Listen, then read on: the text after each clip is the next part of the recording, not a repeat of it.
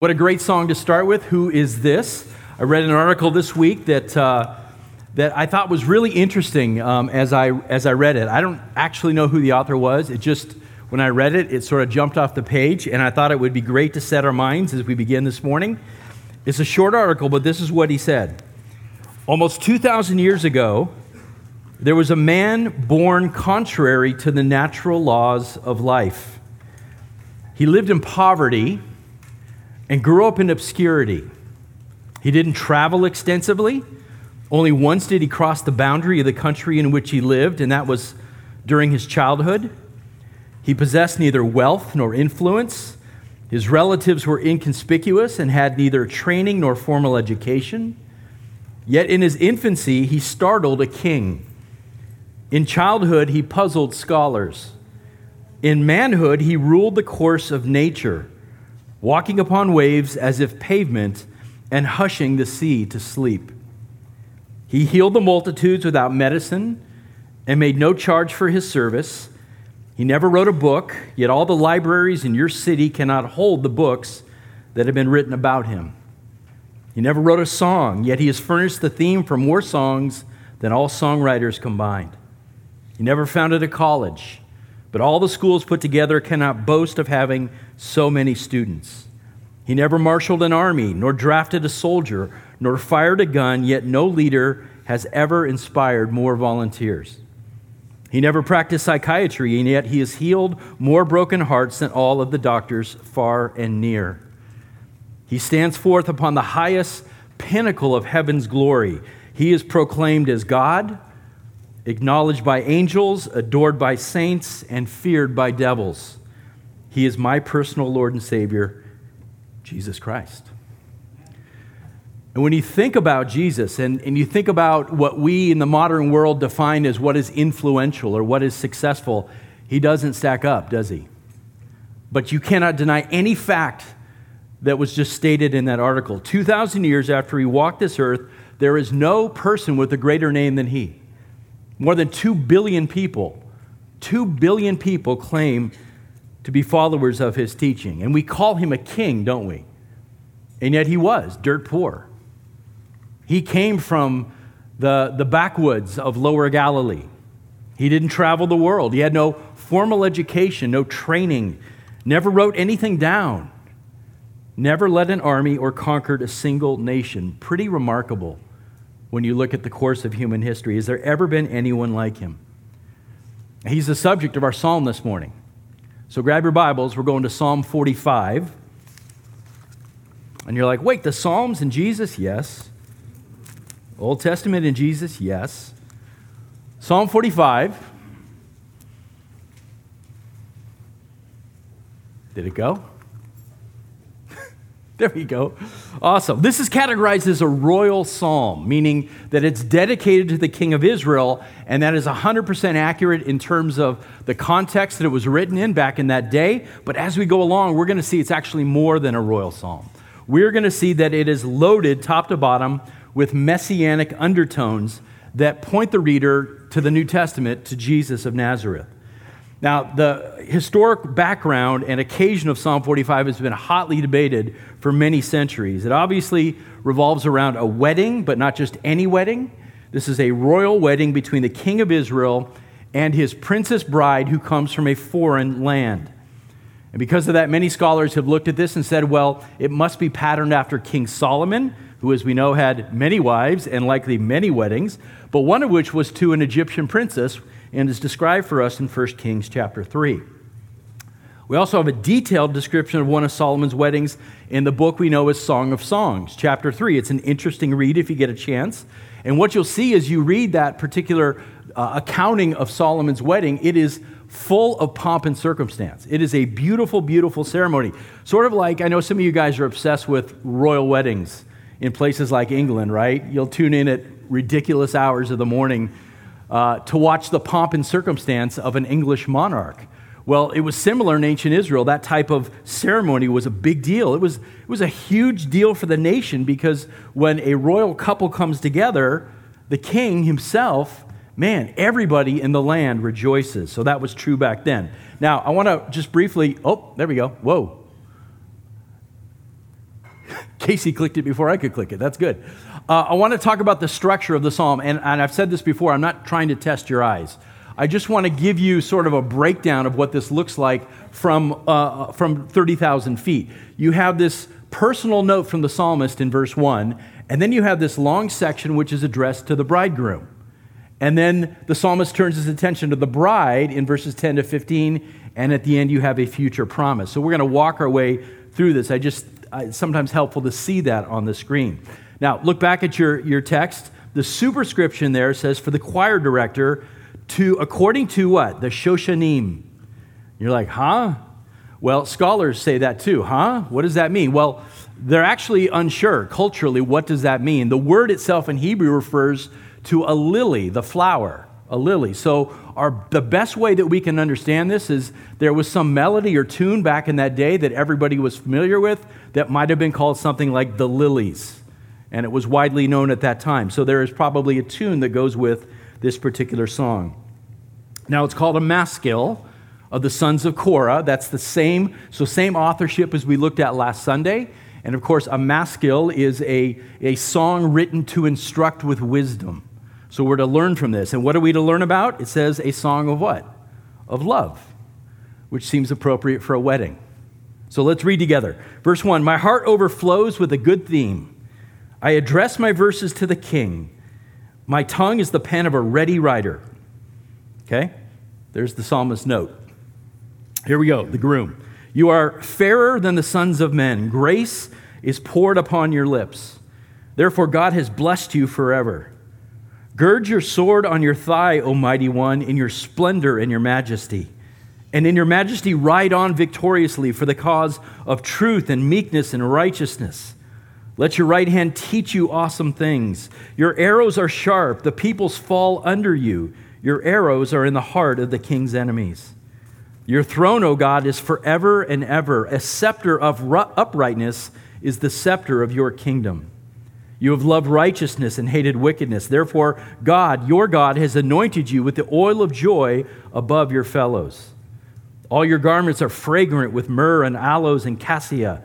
Out of ivory palaces, strings instruments have made you glad. King's daughters are among your noble ladies. At your right hand stands the queen in gold from Ophir. Okay, so you're, now you're getting the majesty of this ceremony, right? It's big language here.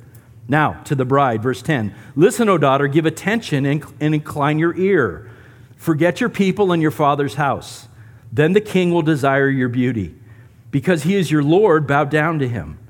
The daughter of Tyre will come with a gift. The rich among the people will seek your favor. The king's daughter is all glorious within, her clothing is interwoven with gold.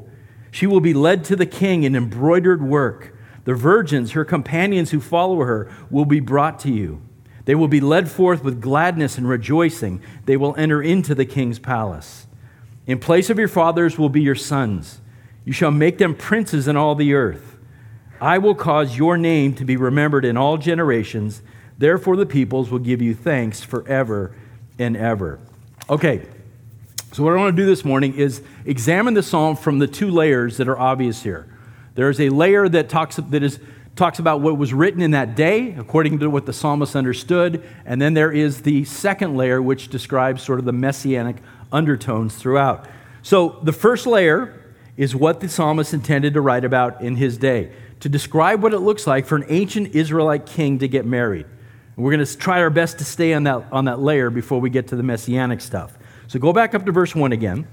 What we see there is very unusual, by the way, in the Psalms to get a personal note from the psalmist about this is how I feel about what I'm about to write about. This is my state of mind as I sit down to write. Very unusual language here. And he says, My heart overflows with a good or noble theme. And of course, he's referring to the wedding of the king. Now, why would that be so noble and so important? Well, the king is the heartbeat of Israelite society. Now, we don't have that same feeling about our presidents, do we?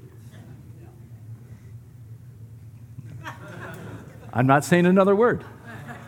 But back then, this was the heartbeat of society, and especially so considering the principle of succession of the line of David to celebrate God's faithfulness with that. So, a Davidic king getting married was a celebration not just of that man, but of the faithfulness of Yahweh to continue to put a Davidic king upon his throne. And so this was a source of national pride for everyone to enjoy. But notice here in verse 1 how focused the psalmist is on one thing. Not so much the ceremony, not so much the day, it's the king himself. That's what he says. I address my verses to the king, he writes. Now, today in the West, who's the focus of the wedding ceremony? The bride. Man, she comes down that aisle, everybody stands, right? And the music comes up, and everybody honors her, and it's wonderful, it's beautiful. What does the groom do? He sneaks in from the side. I mean, right? That's, I know because I sneak in with him when I do weddings, right? We sneak in from the side.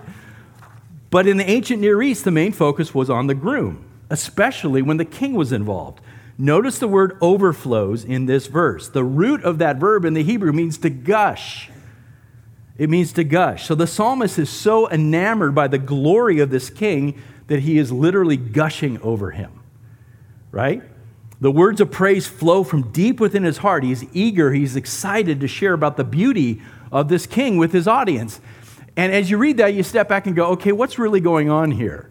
Because that sounds kind of strange, doesn't it? That he would gush so much. It's a little over the top.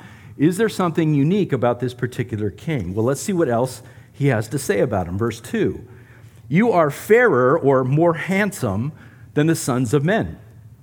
Grace is poured upon your lips. Therefore, God has blessed you forever. Now, the natural reaction when we read this, because we're of the flesh, is to immediately focus on the physical attractiveness of the king, right? How handsome he is. But there's something much more important being described here, isn't there? How this king has been blessed by the God of Israel, blessed forever, he says. We're like, oh, but he's so handsome. No, he's blessed by God for all eternity. That is a big, big deal. Well, why? Why is he blessed in this way? Because he carries within himself the promise of the Davidic covenant from 2 Samuel 7 where Yahweh said to David, Your house, David, and your kingdom shall endure before me forever. Your throne shall be established forever. Right? And obviously, we know that Christ is the fulfillment of that, right? And because this man carries David's blood in his veins, the Lord promises to pour grace upon his lips so that when he speaks, God's people will know he's not just their king, but he is their shepherd as well, because his lips are full of grace. So, in my opinion, what's happening here is the psalmist is describing this sort of idealized Davidic king, the type of king that every Israelite longed for, prayed for, and hoped for. This is the Messiah, isn't it? Not only his physical appearance is perfect beyond any other man, but he possesses this inward excellence as well. And then he goes on to talk about how this king is a mighty warrior. Look at verse 3. It says, Gird your sword on your thigh or at your side, right, where you carry your sword. O mighty one or mighty warrior, in your splendor and majesty. And in your majesty, ride on victoriously for the cause of truth and meekness and righteousness. Let your right hand teach you awesome things or deeds. Your arrows are sharp. The peoples fall under you or before you. Your arrows are in or they pierce the heart of the king's enemies. So obviously, the king is the commander in chief of Israel's army. He is ordained by God to secure the peace and prosperity of the land and the people that live there. But more importantly, he represents the very presence of Yahweh on the battlefield. Remember, God promises to go as a warrior himself, as the Lord of hosts, he promises to fight Israel's battles for her. So as the king rides out, he represents Yahweh. And that's why you see this over the top language here in describing the king. He wields his sword in splendor. That's love. That's great, right? In splendor. He rides majestically into battle. His right hand skillfully swings that sword. He does mighty works, right? His arrows supernaturally pierce the armor of his enemies. Over the top language here. And that's all good and well, but like the previous verse, there's something more important buried in here. Look at the cause that this king fights for. That's the most important thing. What's the cause? Verse 4 the cause of truth and meekness or humility and righteousness. See, there were great warriors in the ancient Near East, wonderful generals who could fight battles, but it was those character attributes that set apart the king of Israel as different and unique among all of the kings of the ancient Near East. And then verse 6 says, Your throne, O God, is forever and ever a scepter of uprightness, which is a, a fancy word for justice, is the scepter of your kingdom. You have loved righteousness, you have hated wickedness. Therefore, God, your God, has anointed you with the oil of joy or the oil of gladness above your fellows more than any other man. God has anointed you in this way. As I just mentioned, the eternal nature of the king's throne was assured by covenant, by God's covenant with David. And each king who came to power in Israel after David was reminded that he came to power not by his own you know, goodness or not by his own might, but because he had, was given a divine right, because God called him to that because of the covenant. So the king's reign can't be built on his raw power or his own self glory. The king in Israel, his power, his authority is built on the attributes that Yahweh himself represents justice and righteousness and a hatred for wickedness. And that is what guaranteed success for the king. That he would strive and pursue the things that God loves and to put down the things that God hates. That's how God promised him success. When he faithfully lives those things out, Yahweh will anoint him with the oil of gladness. So, very interesting language here. Right? Now, beginning in verse 8, then the psalmist turns to the preparations for the ceremony itself. All the king's garments are fragrant with myrrh and aloes and cassia. Out of ivory palaces, stringed instruments have made you gladder, bring you joy. The king's daughters are among your noble ladies, your, your bridesmaids. At your right hand stands the queen, wearing gold from Ophir. So, this is more about the beauty and the majesty of the king. To get him ready for the ceremony, his attendants would drench his garment in, this, in these exotic oils and these spices from faraway lands, expensive items in that day. The sound of celebratory music comes from the opulent palace of the king that's inlaid with ivory Again, we're, we're getting the pomp and circumstance of all this. And by the way, there's precedent for that. Solomon says he built his entire throne out of ivory. It was a very expensive, exotic item in that day. But in all this, again, you get the sense of grandeur and luxury, the, the pomp and circumstance of this moment. And then at the end of verse 9, you see standing to the side of this king is his soon to be queen. Right? And you can almost picture her in her magnificent gown. I mean, if you've watched the, the royal weddings from England, right? Everybody wants to see what is the bride going to wear. Well, you can picture her in this gown adorned with this fine gold from a place called Ophir, which was known for its opulent wealth. She's been given the very best, the most luxurious items known in Israel. As she stands in this exalted place at the right hand of the Davidic king of Israel. It's a beautiful picture, that's being drawn here, but it's very idealized. That's what you have to understand. Beginning in verse 10, the psalmist then begins to speak to the bride. And what we're going to find out, she's not an Israelite. She is a foreign princess who is marrying into the Davidic line. And that was common practice in the ancient Near East, right? There would be nations who could be at war, or they could create an alliance by marrying royal family with royal family. And this happened often. So, verse 10 says, Listen, O daughter, give attention and incline your ear. Forget your people and your father's house.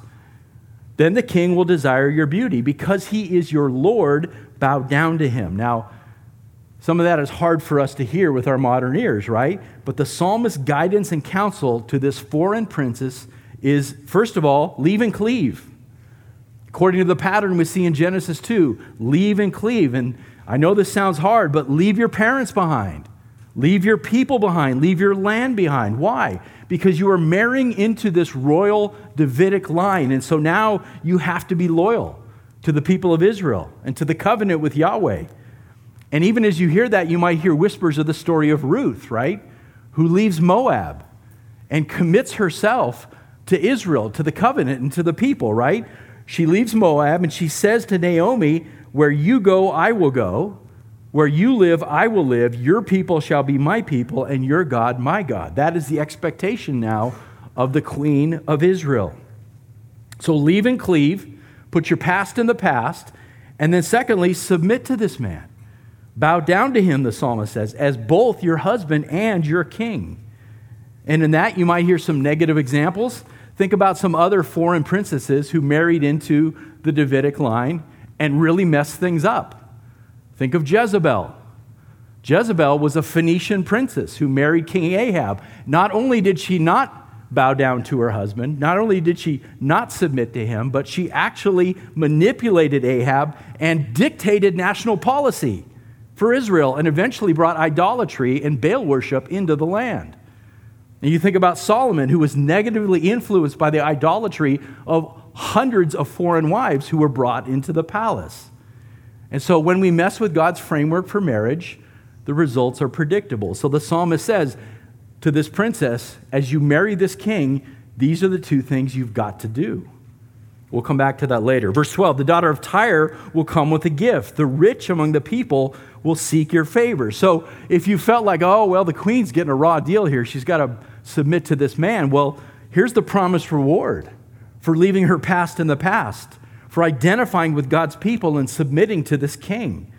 She's going to command respect now from other powerful figures in the world. Nations will send ambassadors to Israel and they will bring her gifts. Can I get an amen? They will bring her gifts to seek her favor. She is going to be a very important person. The king's friends and subjects will now become her friends and subjects, and she will be blessed by Yahweh as her husband, the king, is blessed. So trust me, she is not without benefits here at all. And this includes her wardrobe. Can I get another amen? and her servants. And another amen, right? In the next three verses, we sort of go behind the scenes to the bride's preparation. It says, The king's daughter, and that's a reference to this foreign princess, is all glorious in her chamber. Her clothing is interwoven with gold. She'll be led to the king in embroidered work, meaning colored garments, which was a big deal in that day. The virgins, her companions, her bridesmaids who follow her, will be brought to you. They will follow behind her and they'll be led forth with gladness and rejoicing. Look, they're not bummed at all. With gladness and rejoicing, they will enter into the king's palace. So, again, imagine the scene this beautiful ceremony, this beautiful, glorious bride. She is glowing from the, from the joy of the celebration. She's wearing this magnificent, multicolored gown that's interwoven with actual gold. Can you imagine? She enters the king's palace with all of her bridesmaids, and they're about to become a part of the royal court of Israel. That's what the psalmist sees. I'm going to stop there verse 15 and let's take a step back now and let's ask the question considering the language, the sort of over the top language that you see here, do you think the psalmist is describing a purely human king? When you study the kings of Israel, have you ever found a single one who fits the description that we see in the psalm, especially those first seven verses? Not a one. Not a one. So that's why most scholars, and guess what? Even the ancient rabbis wrote about how this particular king is an idealized man. He is the promised one of Israel. He is the Messiah who in that day was still to come. Even the ancient rabbis taught that this was messianic. So, in light of that, let's now go th- back through the story, back through the psalm, and let's look at that second layer and see if we can draw some parallels here. Starting with why was the psalmist's heart so overflowing with praise? Why is he gushing over him? It's because of his perfections, because he sees the Messiah's perfections, how he embodies the very attributes of God himself, that grace would pour forth from his lips. How many ancient kings were gracious in their language? nope. They, were, they, they had ultimate authority and power. What they said went, and they didn't care. But with this king, grace will pour forth from his lips. He is filled with splendor and majesty. Those are words that are often described of God himself, right? Splendor and majesty. And perhaps you heard the echoes of the second coming of Christ in verses 3 to 5. How he rides victoriously into battle, how he swings his sword as his enemies fall before him. As it says in the book of Revelation, chapter 19, He's clothed with a robe dipped in blood, and his name is the Word of God. And on his robe and on his thigh, he has written the name King of Kings and Lord of Lords. And in Revelation 19, what is the cause that, that Jesus will ride into battle for? It says truth and righteousness and a hatred for wickedness. That's what he will ride for. In righteousness, it says the King of Kings judges and wages war. So even in that military side in Psalm 45, you, can, you sort of see a shadow of what's to come when Christ returns to the earth. The only thing in those opening verses you might, you might beef with a little bit in terms of applying to Jesus is there in verse 2 when the psalmist says that he is more handsome than all men. was Jesus handsome? It's an important question. We're not given a lot of information, and maybe your mind goes straight to Isaiah 53, verse 2, and it probably should, where it says that he had no form or appearance that we should be attracted to him. And so, meaning that he wouldn't rely on his extraordinary looks to draw people to himself. But having said that, when you look at Jesus, can you make the argument that he's not an attractive person? Is he not an attractive person? What makes a man handsome? Is it more than just his physical appearance that makes a man handsome? Why did crowds follow him in his days on the earth? Why were children drawn to him? Why were his enemies afraid of him? I have no doubt that Jesus was a striking figure in his day. Striking. That his perfect nature and character shone through in everything that he did. And that made him very handsome. How he led and he loved those around him how he exhibited both grace and truth in his life, in the way he dealt with other people, how his life was marked by absolute consistency, seeking only to do the Father's will, how compassionate he was in some situations, and then when the moment required, absolutely uncompromising in the truth. And so, ladies, help me out. Is that type of a man handsome? Yeah, for sure. It's not just about physical, is it? It's about character. And so, single guys, you want a wife who finds you attractive? Here's the recipe strive to be like Jesus, and you become more attractive. Okay, I was waiting for somebody. I was just saying, right? So, what the psalmist is saying here, he's, he's describing the truth that we sing about here all the time at Oak Hill when we sing the song, The King in All His Beauty. Do we not love that song? It's a beautiful song, The King in All His Beauty. It's being described here in Psalm 45. He has no equal among the sons of men, but it's because of his perfect character. He's perfect in deeds. And because of that, the psalmist says he's been anointed with the oil of gladness above all others. So, even in that, in Psalm 45, you see Jesus. And, and as you hear that, even you're thinking about Philippians 2, right? Being exalted above all others. For this reason, God highly exalted him and bestowed on him the name which is above every name, right? So at the name of Jesus, every knee will bow. All kinds of interesting parallels between Psalm 45 and the New Testament. So that's the bridegroom. Now, let's talk about the other party involved. What is it that the Davidic king wants in this scenario? He desires a bride. He desires a bride. Not only has he prepared himself for the bride, but his bride is being prepared in Psalm 45. Does that ring a bell for us as New Testament believers? A bride being prepared? It should. The true church, made up of every Christ follower across all ages and all lands and all times, is the bride of Jesus. That's us. We see this all over the New Testament. I mean, I'll give you three examples. We know from this very well known passage from Ephesians 5 Husbands, love your wives, just as Christ also loved the church and gave himself up for her, so that he might sanctify her having cleansed her by the washing of the water with the word, that he might present to himself the church in all her glory. He does the preparation of the bride, doesn't he? To present the church in all her glory, having no spot or wrinkle or any such thing, but that she would be holy and blameless. How about the insight of John the Baptist from John 3? He says, Look, I'm not the Christ, but I've been sent ahead of him. He who has the bride is the bridegroom. That's Jesus. But the friend of the bridegroom who stands and hears him rejoices greatly because of the bridegroom's voice. So this joy of mine has been made full. I'm not the Christ, but there is one who is the groom, and the groom has the bride. That's us. And then finally, just speaking from eschatological perspective, Revelation 19, let us rejoice and be glad and give the glory to him, for the marriage of the Lamb has come. The marriage of the Lamb has come, and his bride has made herself ready. Blessed are those who are invited to the marriage supper of the Lamb. That's us. We're the bride, the bride of Christ. We talk about it all the time, but maybe we haven't really thought that through much about the preparation of the bride. How are we being prepared? Well, here's the great news. This is so amazing. The groom, the groom, our groom has clothed us with his righteousness. The garments that we will wear are of him. And so we are found cleansed and righteous in his sight. That is our priceless garment that is interwoven with the gold of royalty. as his bride. It's beautiful, right? We, we are the foreign bride. We are the foreign bride who is brought, chosen by the king and brought to him. That's us.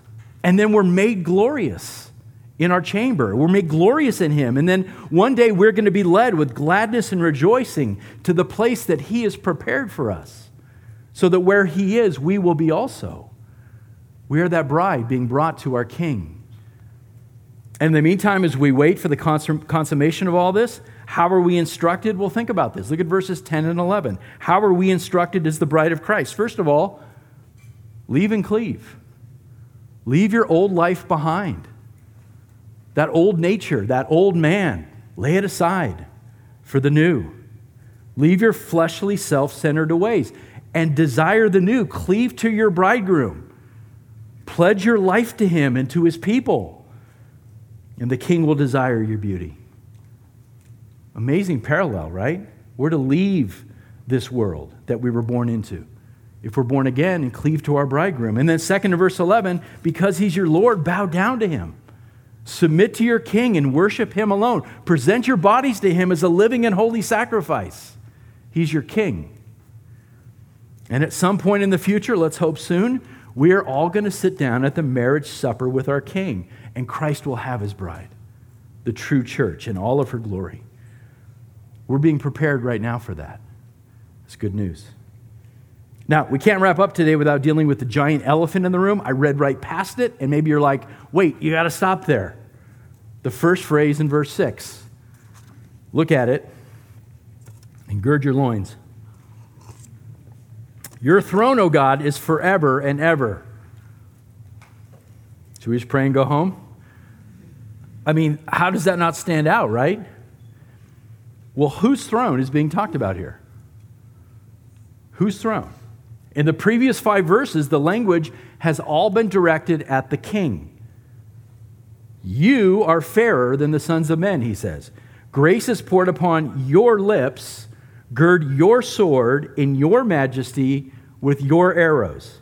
So it's been speaking of the king this whole time, and now it says, Your throne, O God. Elohim, right? That's the Hebrew name Elohim, the supreme God. And you say, wait, did the psalmist believe that the king that he was writing about was actually God? Well, if language means anything, how else do you explain it? Yeah, exactly. Under the inspiration of God's Spirit being carried along, that's exactly what he's saying. And this is why ancient rabbis, and this is why the earliest Christian fathers all considered this statement in particular absolutely messianic. You clearly have in this song a human being, right? He's human in his appearance. He's handsome. He's a military leader. He wears actual garments. He marries a bride. And yet, at the same time, the psalmist refers to him as Elohim, the sovereign of the universe. That is astounding. That's astounding. You should know where this is in the Bible when you talk to people about God and about Christ as deity. Now, you may ask, well, how do the Jews explain this away? A couple weeks ago, I mentioned that I had this wonderful resource called a Jewish Study Bible. I highly suggest it. it you can, I think I got it at, at, I don't know, Barnes and Noble or something, but it's called a Jewish Study Bible. It comes with a rabbinical commentary in it. So if you want to know what rabbis say about verses in the Old Testament, they don't care about the new, right? But in the Old Testament, you want to know, well, how, how do they explain that? It is a great resource. So I looked it up. When you look at Psalm 45 6, here's what the rabbis say. First, they dispute the translation which is what they have to do to avoid the obvious impl- implications. Their translation is, Your divine throne is everlasting. So, what they do is they remove Elohim or God and they put in the word divine. Huge problem with that. The word Elohim is in the oldest Masoretic manuscripts that we have. You can't, you can't just change the word, right? Oh, yeah, actually, you can. You can try, but Elohim is right there. And in fact, if you look at the Septuagint, the Greek translation of the Hebrew scriptures that was done in the third century BC, translated by who? 72 Jewish scholars. They translated Elohim. It's exactly as you see in your Bible today. So you can't get around it. That's exactly what the psalmist is saying. So in spite of the core principle of Judaism that God is one, Psalm 45 indicates that Elohim has anointed Elohim the king. How do you explain that? Well, it's not the only place in the Old Testament where this happens. There are other places where you have, you have multiple Elohims, and actually you have multiple Yahwehs in the Old Testament, believe it or not. Someday we're going to get there, but if we ever get to Psalm 110, it's going to say, The Lord says to my Lord, Sit at my right hand until I make your enemies a footstool for your feet. This is just another example. Well, who is my, this is David. Who is David's Lord in that statement? It's God. So Yahweh says to David's God, who is Yahweh, sit at my right hand. And by the way, what type of a being is able to sit at the right hand of God? A, a, created thing? Absolutely not. He would have to be divine himself. Only a divine being sits at the right hand of power. That's just one example. Here's another one Isaiah 48, 12 to 16. We see, we see God speaking, and he declares, I am he, the first and the last, which, by the way, is uh, the exact phrase that is applied to Jesus multiple times in the book of Revelation the first and the last, the Alpha and the Omega. He says, Surely my hand founded the earth, and my right hand spread out the heavens. So clearly, this is the Creator God speaking, right? But at the end of the passage in Isaiah, the same Creator says, And now the Lord God, Yahweh, has sent me and His Spirit. Wait, what? The Creator God says, Now Yahweh has sent me. And He sent the Spirit. So the speaker's God, who's been sent by Yahweh. And by the way, there's a third person as well Yahweh's Spirit. And listen, I could sit here all day and do this. We could talk about passage after passage in the Old Testament. And the best way I can describe it is we, we have a, we're left with a bunch of breadcrumbs in the Old Testament about the full plurality of God. No doubt, Deuteronomy 6, God is one. But these, these hints and these breadcrumbs are, are left for us, right? Until the days of the, and, and I, believe, I believe in this idea of progressive revelation, that God is continuing over time to reveal himself into the New Testament period about who he is. And those breadcrumbs become a full blown meal as we see Jesus revealed in the New Testament. But they're there all over the place. I'm going to give you one last example, and it's maybe the most explicit. It's really important. Genesis 19, you have the story of the doom of Sodom and Gomorrah. In the previous chapter, there's a, a, group of angels that are described, but there's one angel who's very unique. Multiple times he is called what? The Lord, Yahweh, this angel. So he is a physical, pre incarnate manifestation of God on the earth. And then you get to, to, to chapter 19, and, and by the way, he, appeal, he, he appears to Abraham, right? And then he goes down to Sodom. And in verse 24 of Genesis 19, it says, Then the Lord, Yahweh, rained on Sodom and Gomorrah brimstone and fire from the Lord, Yahweh, in heaven. Huh? so, wait, God on earth rained down fire from the God on heaven. And it's the covenant name Yahweh. Hmm. How do you explain it? And listen, you can look, you can reject the historical church's answer to this, which is the doctrine of the Trinity. You can reject that if you want, but you still got to explain what this means. If language means anything, you still have to explain, well, what does this mean in the Old Testament? How do you fit the puzzle together? God is one, yet we have two Yahwehs right here. And the church has answered this for 2,000 years. They have developed this doctrine, which is not easy to understand, don't get me wrong, but it's the only explanation of the data that we have in both the Old and the New Testament. And so the onus is on the skeptic who says, I don't believe your doctrine of the Trinity, to then explain what these verses mean. Because the language is what it is. And so, just to wrap up this morning, I'm going to do this briefly, but we have to go over to the book of Hebrews where Psalm 45 is explicitly cited. So let's do that. Go over to, go over to Hebrews 1, which, by the way, was our call to worship for this morning. Thank you, Kenny. Hebrews 1, verses 1 to 9. We're just going to look at a portion of this here, and we'll do it quickly.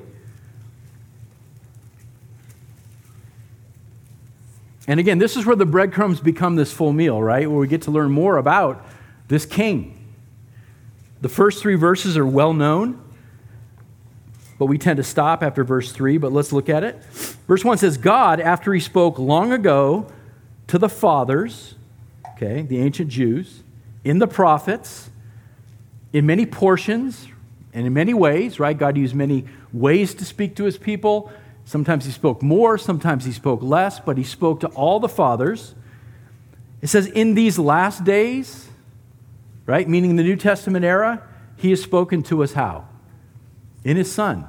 Look, the canon is closed. You have everything you need to know about God in his Son. Right? This is how he's spoken to us. You're not getting more special revelation because we have the Son. Whom he appointed heir of all things, through whom also he made the world. And he, the Son, is the radiance of his glory, Yahweh's glory, and the exact representation of his nature, and upholds all things by the power of his word. So get that. This, this Son is the agent of creation, the Creator God. He possesses the exact nature and essence of his Father, and he's so powerful, he sustains the entire universe by a word. Sounds pretty godlike to me, doesn't it? And then it goes on to talk about when Christ died, he made purifications for sins, he triumphed over death and Satan, and he was enthroned as the King of heaven, sitting at the right hand of power. He is God. Hebrews 1 could not be more clear. Now, the emphasis in the rest of the chapter is how God the Father says things to God the Son that are never said to angelic beings. God says this to a son, he never said that to angels. Okay?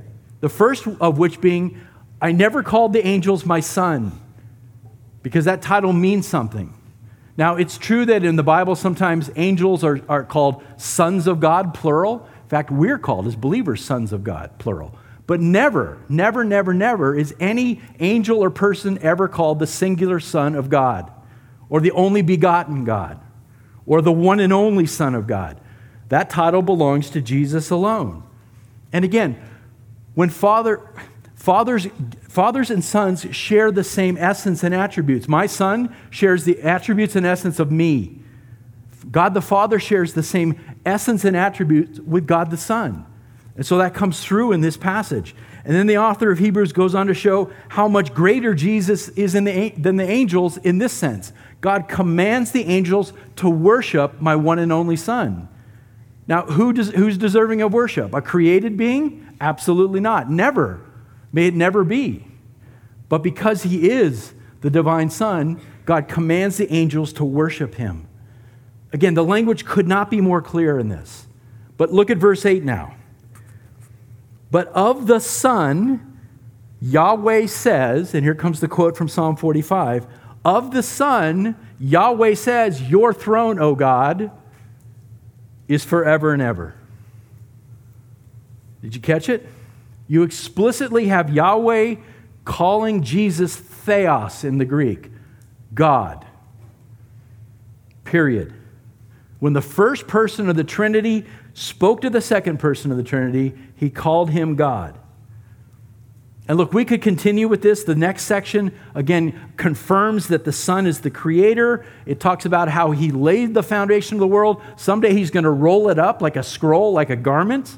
And by the way, that's referenced also in Psalm 102. We'll get there someday. So there's all these connections between the, the book of Psalms and the book of Hebrews. God the Son is Yahweh, and therefore he's worthy to be worshiped by the angels. So you got to see this. This is why Psalm 45 matters. When you are talking to somebody about the greatness of Jesus, book of Hebrews is a great place to go. But especially if that person you're talking to has a Jewish background, Psalm 45. Take them there, show those connections. These are the types of things, if we're going to evangelize well, if we're going to talk to people about why Jesus matters, we've got to be able to make these connections in the scriptures. Make sense? Okay, just a couple things now as we, as we wrap up. A couple things to take home. First of all, guys, see the beauty and the consistency of how the Old and the New Testaments come together as one Word of God. We have a tendency to bifurcate it, right? Oh, that's the Old and this is the new. They come together, they fit like hand in glove. And making these connections is so powerful. But make sure you see that, how, again, the Hebrew scriptures leave these breadcrumbs that we then pick up in the New Testament. It's beautiful. Second thing, reflect on this text from the perspective of the psalmist. It's worth asking the question Does your heart overflow? Does it gush over the king? You know, we, we, we, in the, we in the church that loves the Word of God, we tend to sort of recoil from emotion, from feelings. But do you see this in the psalmist? He gushes over the king. When you talk to people about Jesus, is that what comes out from your heart? Do you gush about him? Is it all just intellectual, or has it gotten down to your heart? Does it just overflow? Does it just come out? Do you, do you see and rejoice in the King and all his beauty? That song matters. It's got beautiful theology to it. And then, lastly, as his bride, how grateful are you that the King has chosen you as his bride? It wasn't because of you, it wasn't because of how great you are or how godly you are. The King has chosen you. And then he went out and, as dirty garments as we all have, he said, Let me give you a whole new garment. I'll clothe you with my righteousness, so that when I look upon you, I see nothing but purity. Man, don't take that for granted. And we may, may we take seriously the preparation that the King is doing in our lives right now. Each and every day, each and every week when we come here, the King is preparing us. And we're looking forward to that day when we will sit down at the marriage supper with our great King. Amen? Let's pray together.